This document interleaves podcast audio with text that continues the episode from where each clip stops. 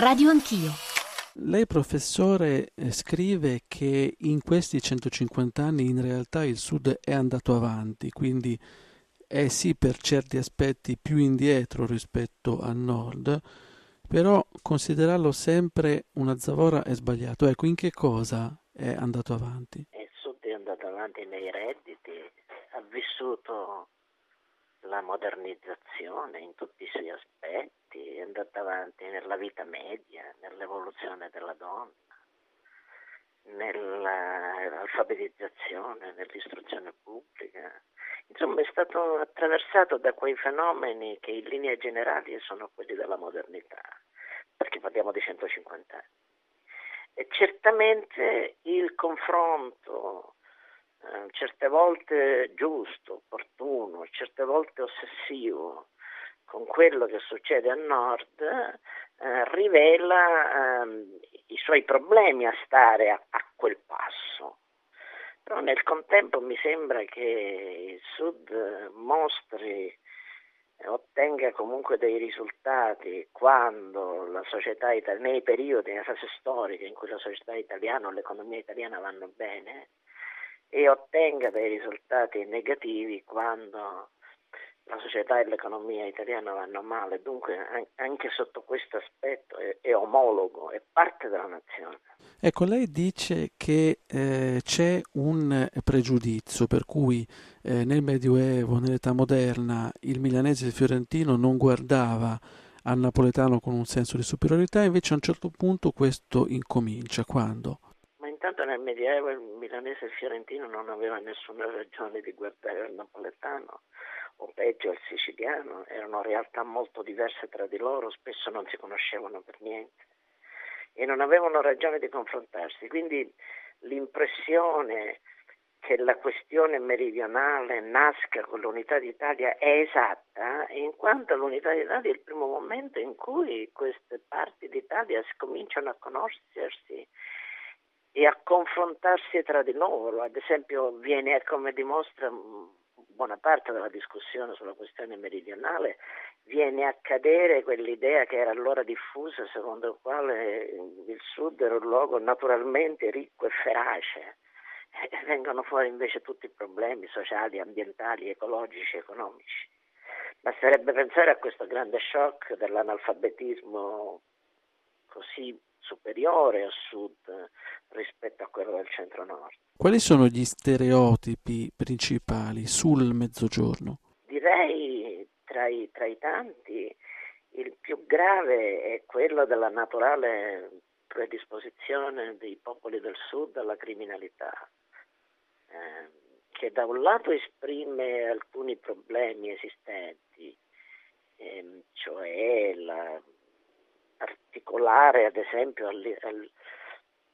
all'indomani dell'unità, propensione ai, ai crimini di sangue a sud che a nord, ma dall'altro trasforma un problema sociale in una specie di destino razziale che poi a lunga tenuta basterebbe pensare che oggi, in cui invece non esiste nessuna differenza tra la diffusione dei crimini di sangue a sud e a nord, e noi continuiamo a ragionare per molti aspetti in quei termini lì. In questo senso lei dà un giudizio che potrebbe, diciamo, eh, far discutere eh, riguardo alla mafia, cioè lei dice che negli ultimi anni il contrasto alla criminalità ha ottenuto molti successi e che la questione non è più come quella di eh, 20-30 anni fa. Non, non dimentichiamo che all'inizio degli anni Ottanta eh,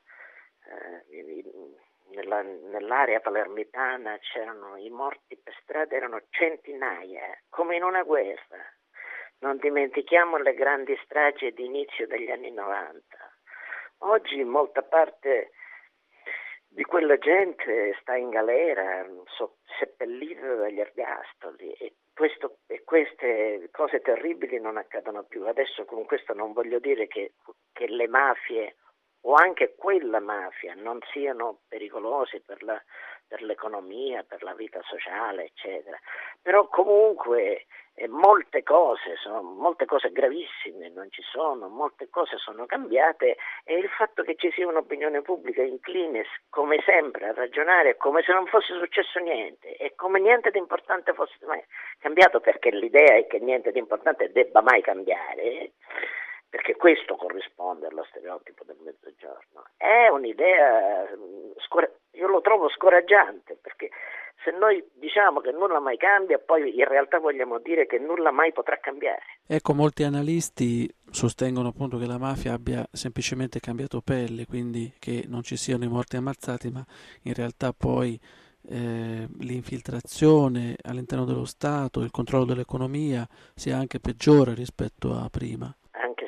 Vero sarebbe comunque un mutamento rilevante e non è vero che sia peggiore rispetto a prima nemmeno questo aspetto economico. Scordiamoci anche che più, uno dei più grandi banchieri mondiali, Michele Sindona, era nelle mani della mafia, cioè il più grande banchiere mondiale, italiano, uno dei più grandi banchieri, banchieri su scala mondiale. Quindi dire che adesso la mafia eh, si inserisce nel mondo finanziario, ad esempio, è chiudere gli occhi, dimenticare, come al solito, essere profondamente dimentichi della nostra storia. Attenzione, ripeto, questo non vuol dire affatto che bisogna abbassare la guardia, la guardia deve essere alta perché i problemi della nostra società, della nostra economia e di una politica e di un'economia sporca sono enormi oggi, per cui però anche rendersi conto che le cose cambiano e che ci sono stati dei mutamenti, che ragionare sempre negli stessi termini a 20 anni di distanza, a 30, a 40, a 150, eh, non ci porta bene. Anche il meridionalismo è uno stereotipo? No, il meridionalismo non è uno stereotipo, ma deve essere datato e storicamente collocato. Eh, il meridionalismo è nato, è stato un periodo di politiche meridionaliste che è molto legato alla storia della Repubblica. Quindi eh, il libro soprattutto, vuol, il mio libro vuol dimostrare che non può essere predatato più di tanto, cioè la, tutta la fase ottocentesca era una fase diversa, adoperava concetti diversi. Il meridionalismo è una, un sistema politico e anche ideale, eh, tipico dell'età repubblicana quindi è cominciato in un momento e ahimè ehm, ci piace o non ci piace, è anche finito, nel senso che adesso, devo dire purtroppo, eh, l'era delle grandi politiche in favore di una parte del paese sembra al momento esaurita. E devo dire se ne, se ne, io personalmente ne sento molto la mancanza nel senso che vivere in un paese che si occupa di avere grandi progetti per il suo futuro, eh, io lo preferirei. Come le piacerebbe che cambiasse l'atteggiamento dell'opinione pubblica, quindi quello che si scrive sui giornali, quello che dicono i politici, gli industriali, i sindacalisti sul Sud? Adesso è difficile insegnare agli altri come devono vivere il loro mondo e fare il loro il loro mestiere. Io personalmente preferirei sempre toni meno gridati sul piano eh, della differenza diciamo, ontologica eh, tra nord e sud eh, e in qualche modo un, lasciare spazio a quelle esperienze in cui emerge il, il cambiamento. Però capisco anche, siccome faccio lo storico e non il predicatore, capisco anche che nell'Italia di oggi è così difficile trovare, eh, delineare un percorso virtuoso eh, verso, sia verso lo sviluppo economico sia verso la democrazia, eh, perché c'è un problema di democrazia in questo paese che è gigantesco.